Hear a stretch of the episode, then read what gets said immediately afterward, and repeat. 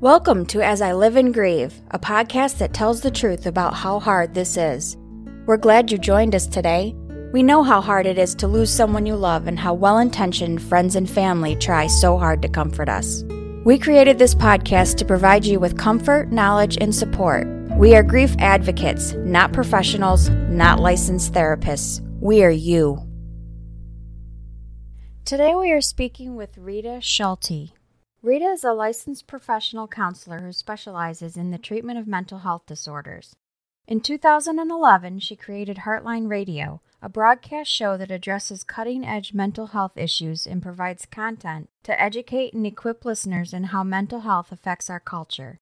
Rita is a frequent contributor to many publications and is the author of Shattered: Finding Hope and Healing Through the Losses of Life, Imposter: Gain Confidence, Eradicate Shame and Become Who God Made You to Be, and Think This, Not That, Rewiring Your Brain to Eliminate Toxic Thinking.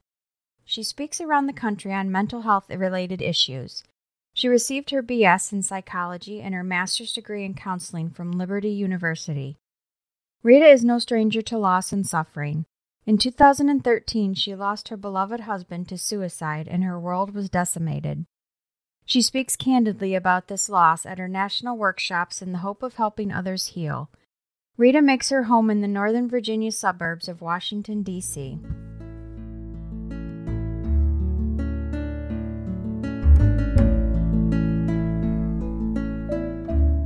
We have with us today Rita Schulte, who's an author and a therapist. She's going to tell you a little bit more about herself in a minute. But Rita, thank you for joining us today. You're welcome, Kathy. Thank you for having me. Sure. This topic is very difficult for me, and I want you to know how deeply I appreciate your willingness to tell your story. I will let you start by sharing a bit of your background with our audience first. You're a therapist, correct? Yes, I am. I'm a licensed professional counselor in the Northern Virginia, D.C. area. I'm the author of several books. The newest release is came out 2 days ago with Moody Publishers, Surviving Suicide Loss, Making Your Way Beyond the Ruins. I'm a speaker around the country on grief, loss, and suicide and trauma. And of course, I lost my beloved husband to suicide 7 years ago. So it's been a long journey back. Yeah, and that may sound like a long time for some people, but it really isn't, because in your memory, I'm sure it's just as vivid Absolutely. Today as Yes. it was then. Exactly. I was introduced to your book. This is your newest book, I believe, Surviving Suicide Loss, Making Your Way Beyond the Ruins, which I think has just been released, correct? Yes. Okay, that's super. Congratulations. I don't think I was but a few sentences into chapter one when I felt uncertain I'd even be able to continue. Are you able to summarize for our listeners what happened that day? Yes. My husband had been struggling for about 3 or 4 months with a severe mental health condition. He was never depressed, never had anything. Okay. He was great. He was a really strong guy, pretty fearless. And then he started with these symptoms and he became very paranoid, depressed, anxious. All this was going on. And he and I went to Florida, to our home there. We had a home in West Palm Beach with some friends. And he wasn't doing real well that weekend. And so he's also a pilot. And he had a small plane. And he didn't fly the plane. He flew commercially that time. So he was going to fly back Monday. And I was going to fly back Tuesday. And he was supposed to go to a mental health treatment facility at that time.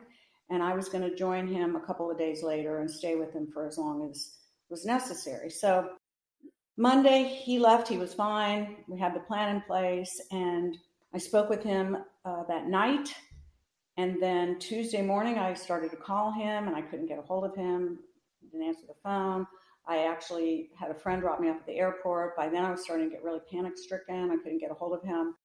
So I ended up calling the doctor's office he was supposed to go to before he left. He was going to go and pick up this blood work and everything and then take the flight down to Dallas.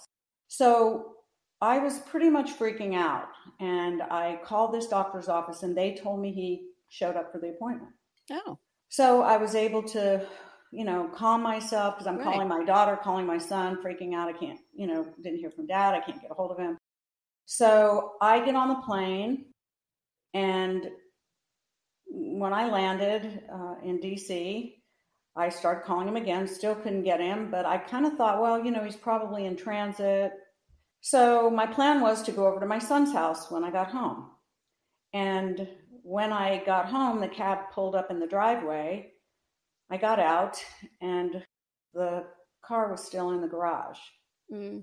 So I thought, okay, well, maybe he took a cab to the airport. Right. And when I walked in the kitchen, I saw all of his stuff there. Uh-oh. His Bible, his bag, all of it. Yeah. So I, you know, ran to the stairs. I walked up the stairs, and when I turned the corner, our bedroom is in direct view down this long hallway. Okay. And I saw him. Oh. So I walk in, and he'd shot himself in the head. Oh my gosh, Rita. So, you know, I don't need to tell you what that was like. I just began screaming. I'm sure. Yeah. I just fled from the room. I ran downstairs, and I just kind of collapsed on the floor, and I curled up in a ball. Mm-hmm. How I was able to call my son, I don't know, because I really don't remember a lot after, but I called him, and I can just remember, you know, he was screaming. And then I just remember they said, go sit by the door. And so I went into the laundry room where the side door was, and I just crouched down, and I just, you know, was shaking, and I just sat there until the police came. Yeah. And then that was about the end of what, you know, I really remember. Right, right. A lot of people were coming in. I remember Michael and Ida coming. I remember, you know, I remember just those snippets. But that was about it, because really trauma is asking us to put words to the unspeakable. Exactly. And it's very much stored in the body as body memory. That's why trauma isn't remembered as a coherent narrative with a beginning, middle, and end. Only isolated sensory imprints, images, sights, sounds, feelings of terror, and of course, helplessness. Sure. So that was it. I mean, it was surreal. It's as surreal today for me. Yeah, I'm sure. I just had lunch with a old high school friend of mine. We were cheerleaders together. Oh. She drove up. I haven't seen her in a couple of years. And her now husband, we used to double date. And we were talking about, it's no more, like, no one could believe this. Not Mike Schulte. Not a chance. Yeah, yeah. I can't. I have to honestly say I can't, or I can only imagine. I've never experienced that. So I can only imagine. And when I think of something like that, I think of just devastation that I don't know how you even made it downstairs to the kitchen, for example, or from the kitchen to the laundry room. You can sit here and you can tell us your story in what appears to be a very composed manner. I know your life was shattered. How did you then move through your grief to get to the point you were able at some point to take that deep breath and move forward? Yeah, it was a long haul. For the first few months, I was pretty non-functional. Like, it was all I could do to get out of bed and get into the shower. And I can remember getting in the shower and just feeling the water on my skin. And I felt like that's the only way I know I'm alive. Mm-hmm. I carried a lot of guilt for a long time. Like, I should have flown back with Mike on the plane. I should have this, I should have that. Like all of those things, just, I was drowning in that. And so it was very hard to function. I was very blessed that I had a lot of support. I actually had one of my best friends, the one that dropped me off at the airport in Florida, and they were looking to build a house. They were moving to North Carolina, and they basically moved in with me for a year until their house was ready. So God really provided that support, because I was drowning. Now, of course, my daughter was there, and I mean, I certainly could have moved in with her, spent a lot of time together. Right. But literally, you know, they carried me. I got into counseling immediately just because as a therapist, I knew that was going to be important. I got into 3 groups, a grief group at my church, a suicide loss group, and then another suicide group. Okay. And, you know, I just, some days it was like, you know, falling backwards, because Mike and I were high school sweethearts. You know, I was 16. Yeah. Yeah. So it was, we had a very magical relationship. Right. And so, yeah, to watch him go crazy in front of my eyes in 4 months was horrifying. Yeah. Yeah. It must be, it just has to be.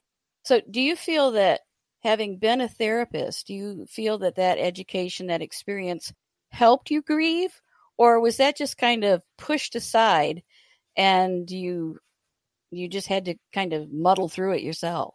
I think it helped me in a lot of ways. I think I knew the steps I needed to take to, you know, do this, what we call post-traumatic growth thing. Right. But it doesn't mean that it's any easier. There were some things that blindsided me, things that I thought, you know, would be huge triggers that weren't, things that I didn't think would trigger me, you know, that did. Right. But I knew that I had to push through the difficult things. Like, for example, I couldn't go to National Airport for probably 6 months. Oh, yeah. Because that's where I landed and got in the cab.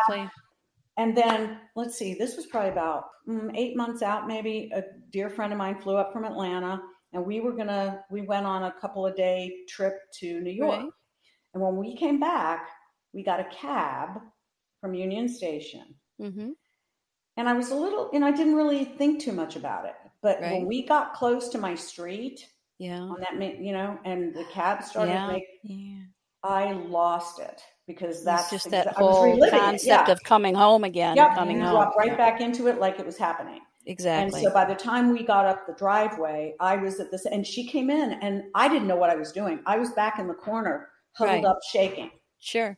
And God bless Gail. I mean, I feel so bad for these people that were witnessing all of this, you know, because they didn't know what to do. But you know, you're responding to the traumatic memories. Yes. And I'm sure after they had a moment to collect their thoughts and think about it, they were probably so pleased that they were able to be there with you and for you, because that in itself makes a huge difference in what happens in the course of a trigger like that. Certainly. Absolutely. Yeah. Certainly. Yes. God bless me tremendously with great friends and people that were just willing to be there and hold me. Yes. And I think that's whatever I needed.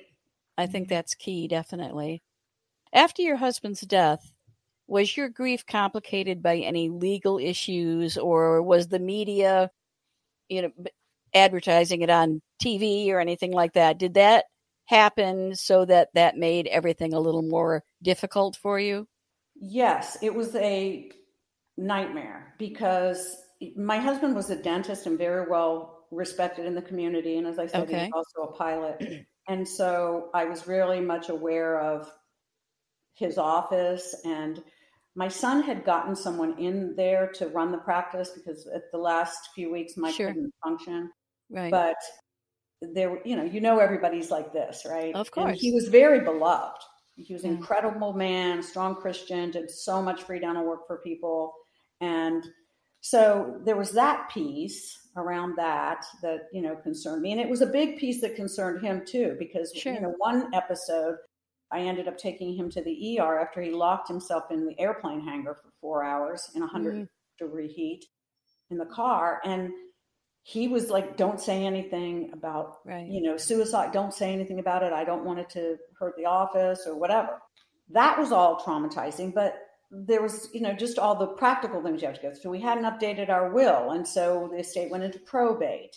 Someone had stolen my identity. Someone had stolen my social security number and filed taxes with it. It was like I had to, thank God for my son, because he flew to Florida with a friend, and we've had to put the place up for sale, clean that whole thing out. Mm-hmm. It was just one thing after another just, you know, added more and more layers to the whole mess of it. Yeah, every little instance like that will just inhibit your grief from moving forward. Right. And just the stress of it. I mean, you know, you have enough having to deal with this, but now all of this other stuff is happening, and, you know. You're trying to sort through it. Goodness. You're on the phone all the time. You're getting paperwork. People are, somebody was trying to sue me. It just was, it was a nightmare. Oh my gosh. Just piled on.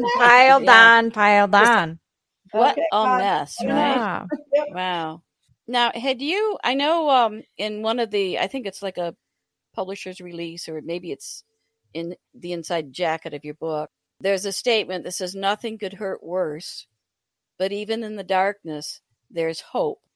Pardon me, Rita, but how can you say that? Being in the middle of that, did you feel hope at any of those times? Or did that come later? Yeah, it was later. I mean, I was despairing of my own life. I wanted to take my life. Yeah. I had one incident that wasn't pretty that friends had to witness that. But no, I didn't have, I didn't think I could live without Mike. I mean, he was everything for me. Not only did we have this relationship, but he was just like this huge personality, and he took care of everything. And so he was in every moment of every day, probably. I felt like I didn't know what to do. So I had to learn a lot, do a lot. The anchor was always my faith. That's the only way I made it out. Yeah. God showed up for me in some pretty big ways with a couple of visions I had, scriptures that he gave me. Right. But I poured myself into that. Yeah. Okay? I was looking for the lifeline, and he showed up. Well, I'm glad you were able to recognize it when it came to you, and you were able to turn to it and kind of cling to it, hang on. Mm-hmm. Prior to this happening, had you treated any clients who lost a loved one to suicide? No. It was not my area of expertise. Oh, okay. I wasn't well versed in anything about it. Okay. So, I mean, I was treating a lot of eating disorders, depression, and anxiety. Okay. But I never broached this. I didn't know anything about it. So it was really, if I knew then what I know now, maybe it would have played out differently. But I have no guarantees of that either, Kathy. Right. I don't know what was wrong with Mike. Yeah. Yeah. I mean, I know some things, but would it have had a different outcome? I don't know. And that's where I've had to leave it in God's hands. Yeah, that's one of the difficult things. And sometimes people get caught up in that. It's almost like trying to stress over things that you can't control at all. Right. These are things that you will never truly know the answer to. Right. So if you are able to somehow set them aside, accept what you know, and move on from there. And that's very, very difficult for anybody. That's a long process for everybody. Sure. I think the biggest thing with me was the guilt. And that took a long time. I mean, I think everybody feels, since I work with suicidal clients or suicide loss survivors now, of course, there's the why questions are the big thing. Sure. Yeah. For me, the guilt, because I'm the counselor, right? And I couldn't even help my own husband save his life. So I was drowning in a lot of toxic beliefs, like I caused this, this was my fault. I mean, I don't know if people can just take a minute and breathe that in, like thinking about the person you love most in the world. Yeah. Imagine for a moment that you believe wholeheartedly that you're responsible for that person's death. Right, right. That is overwhelming. Yeah. Yeah. My husband died several years ago from cancer. He had a brain tumor. And I cared for him for about 8 months after his diagnosis. And even after he died, I had some little flickers here and there about, should I have made a different decision in regards to this clinical trial, or should maybe I have talked to another doctor or gotten a second opinion or something. Even though I had those, it was, I won't say it was easy, but I was able to say, no, you did what you knew was right at that time. Mm-hmm. So don't dwell on it. Just set it aside. So it was certainly not a huge thing for me, just little flickers here and there. But I can understand how for you would be wondering constantly, did I miss something? Should I have noted something else? Should I have done something else? I'm glad. Do you feel that you have been able to set that aside? Or do you still have tiny little thoughts now and then?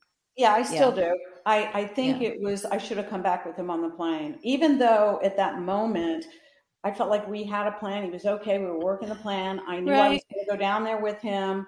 I think what really helped me was this whole idea of, so Martin Seligman has this explanatory style thing. Okay.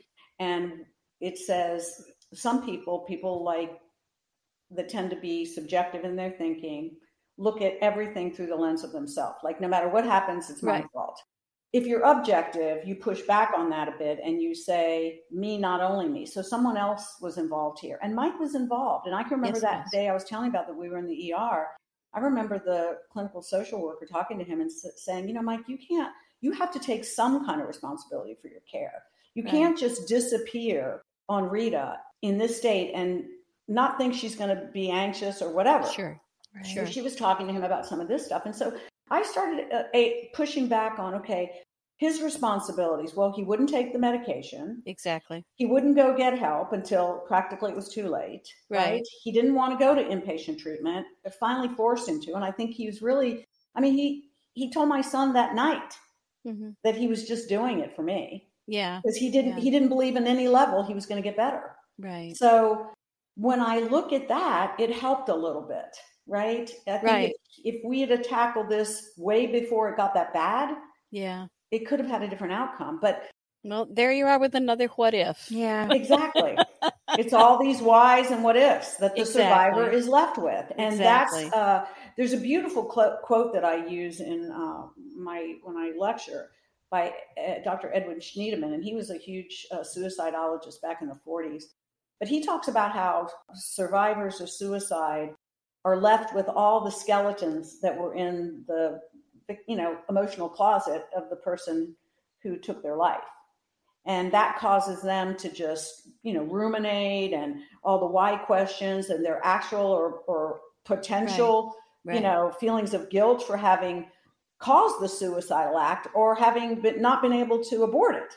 Mm-hmm. And that's so true. Like all those skeletons in his emotional closet got dumped on me. Right. Right. And that's a big load to put on a survivor. Right. Certainly. Rita, do you have any other maybe suggestions or things that people could do that might be suffering from some of that guilt while grieving? Because I, trying to put myself in your spot, I think that would probably just about eat me up. Yes. I think it's really the only person who could convince you of what you need to be convinced of is God. Mm-hmm. And the turning point really came for me when I was doing this therapy called EMDR, eye movement desensitization reprocessing. Okay. And so it's a bilateral brain stimulation. It's really a very robust, empirically validated treatment for trauma. Okay. And so I did some of that. And in this one session, God showed up in a powerful way. So I've got this thing on and it's making noises and bilaterally in both my ears. And I've gotten hooked up to this kind of a skin conductor thing. And she's walking me through and the topic was my guilt. And I get this vision of me sitting on the side of our bed and Mike standing over me with his hands like this on my face. Okay. And he looks into my eyes with this laser-like gaze. And I can't even tell you how real it was. Like I could touch him. And he says, Rita, it's not your fault. Oh my.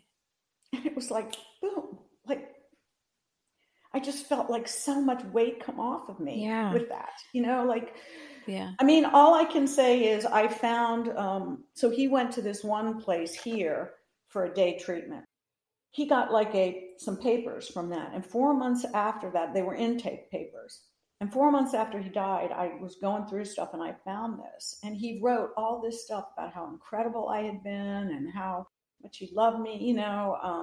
It was all of the little things that happened helped me to realize that I did the best I could for what I was going through. Right. And I think that's what people have to realize, like this idea of self-compassion that being human means being subject to limitations is really where you have to help lead a client, because at the beginning, I couldn't even conceive of that. But as time went by, I was able to hold out my compassion for myself because of what I had been going through. Right. I was so overwhelmed with his loss that I couldn't even consider myself. But really, I mean, I have a really good friend who's a therapist, and she was like, this was literally 3 or 4 months of chaos and torment Mm-hmm. I come home one night, he was up in the field, we have 5 acres, and I hear the gun go off. Uh-huh. And so I'm screaming through the house, I'm running outside, I'm shaking, and here he comes with the gun in his hand. He's in the hangar of the airplane. Like it's just all this craziness. And it was happening so fast, I didn't have time to be in my own process, right? Mm-hmm. Much less anything else. Right. So I think that helped me to have a little more mercy on myself, that I could only be responsible for what I knew. And that day he left Florida, I thought everything. The other really powerful thing for me was we laid in bed one night and he said to me, I could never really go through with it because I could never live without you. Oh, and I could never leave you with all of this mess. Huh. But my mistake was believing him.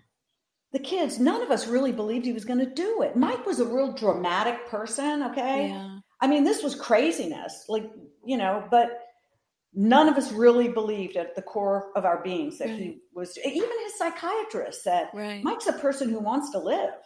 Right. So that's why this whole idea of predictability with suicide. I mean, we can do all these evaluations and screenings, and we need to do all that. And there's some great tools out there, but for absolute surety, you can't 100% predict. You can't be 100%. Right. Exactly. Right. Exactly. Yeah. Goodness. I want to change perspectives really quick. And what's the first thing that you would tell someone who would come to you as a therapist, maybe with the similar situation? What's the first thing you would say to them? Well, I think empathy and collaboration are the core philosophy. Like, I mean, obviously I've gone through this, so I can certainly put myself on some level. Everybody's relationships are different. So, you know, I can't totally know what someone else is going to feel, but I want them to know primarily that they're not alone and that I'm walking alongside of them. Right. Because that piece, I mean, attachment theory bears out this whole idea that, you know, we're going to move toward people that are safe and secure base for us. Right. And that calms our nervous system. Yeah. Right. And that's what happens to a lot of suicidal people. They feel intense aloneness and disconnection, perceived sense of burdensomeness, afforded sense of belonging. Yep. I want them to know that they're not alone and that I'm walking alongside of them. Okay. The other thing is we got to calm the nervous system, whether if it's hyperarousal like I was, we have to have things in place to calm. If it's shut down, we have to have things to do to wake up the system, right? Because trauma can do both. I go from absolute hysteria, freaking out, my go-to for the first probably couple of years was curling up in a ball on anything. Like I did it.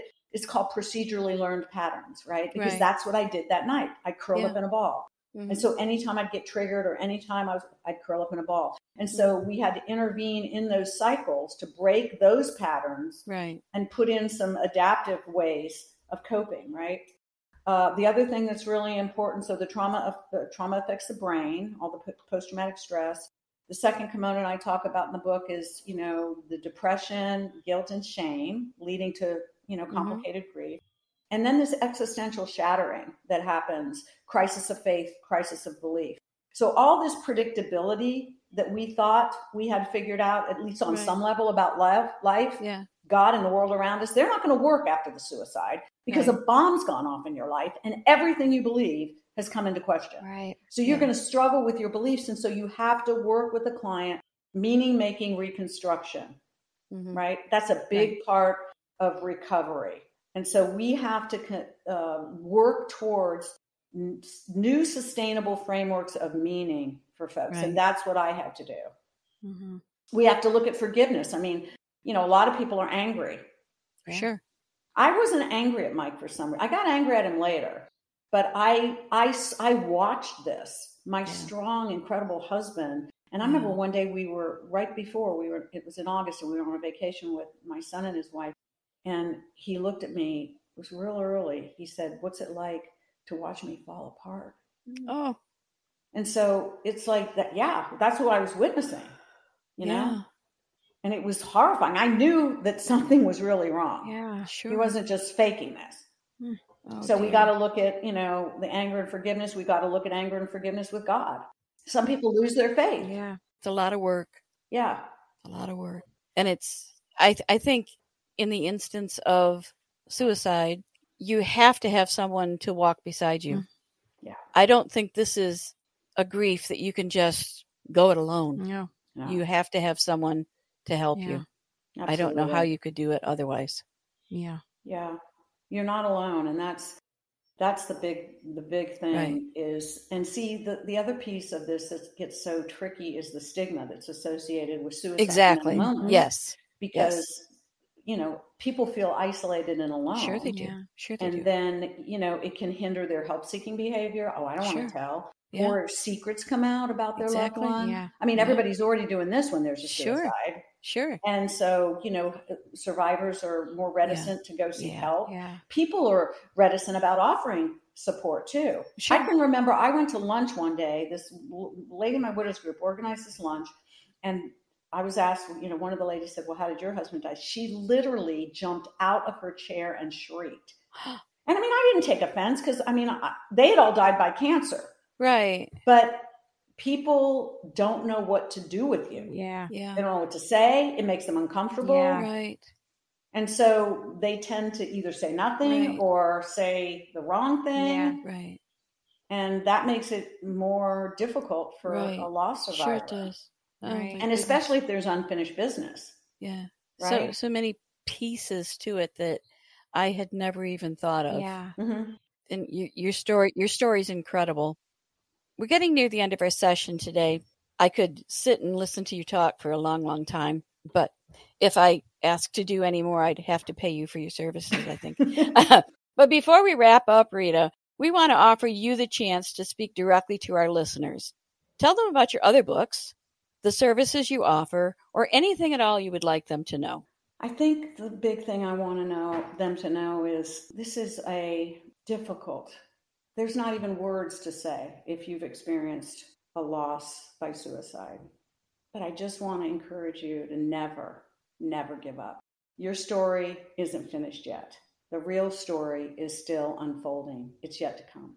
Be of good courage. Hang on to God. Hang on to somebody, because there are people out there that really want to help. In terms of my other books, my first book, Shattered: Finding Hope and Healing Through the Losses of Life, was written 2 months released before Mike took his life. Mm-hmm. It was on loss, and loss in terms of, you know, I wanted to write about loss because I felt like didn't matter what a client's presenting problem was, loss always seemed to be a significant theme that was woven into their narrative. Mm-hmm. Certainly. So I was curious about that. What makes people resilient? And a lot of people have said, gee, do you think God had you write that book? Prepare you for this? So the second book came, that's called Imposter. That's I took a compilation of eating disordered client and do a lot of teaching in there about that and how to get our needs met. The third book was Think This, Not That. And that's about rewiring the brain and our neural networks, you know, learning about cognitive distortions and teaching people about all that. Uh-huh. And then this one obviously is about a roadmap to healing for the suicide loss survivor. Great. Ideas for another book? You have another one in your head? I kind of toyed with the idea of writing a novel, but I haven't done that. But I might want to do something follow up like on resilience, because I think people have this idea that resilience, some people are just resilient. And that was my question when I wrote Shattered. How do some people make it back from these catastrophic losses and still have their faith intact, and other people kind of lose the battle altogether with a lesser loss? So resilience is something that can be learned and strengthened. Sure. And I think that, you know, maybe something I'd want to take a look at, but I'm just kind of... I bet your novel would be dynamite. Yeah, I really have been thinking about that. Yeah, so. Interesting. Okay, well, I will say once again then, Rita, thank you so much for being our guest today and for being so candid in your conversation and relating your story and letting us know how it feels. I know our listeners weren't able to see, but there were several times that the emotions and the feeling were visible to Stephanie and I on your face, that even though it's been years, sometimes when you get back in those memories, start talking about some of the occurrences, it takes you right back there as if it just happened. Amen. So thank you from the bottom of my heart. This is going to be a very special episode. To our listeners out there, thanks for listening today. We hope that you've really taken to heart the things that Rita have said. Maybe you haven't experienced a loss by suicide, but maybe you know someone who has. And maybe you can be one of those people that reach out to them and walk beside them in whatever way you can, even if they're getting help from a therapist. Still, they need people that they feel safe with, that they feel comfortable with, that aren't going to pass judgment. So do whatever you can for someone you know, even if you only know them a little bit. Might be a good time to really get to know them and be that supportive friend. And we hope you'll join us again next week for another episode. For me, they just keep getting better and better. I cannot believe when we started this podcast just last November. I think it's been 9 months. And we have met so many incredible people. I hope, listeners, that you keep tuning in because we couldn't do it without you either. Take care of yourselves. Remember self-care. That's one of our big things to advocate for. And we'll talk to you next week. And we'll all continue to live and grieve.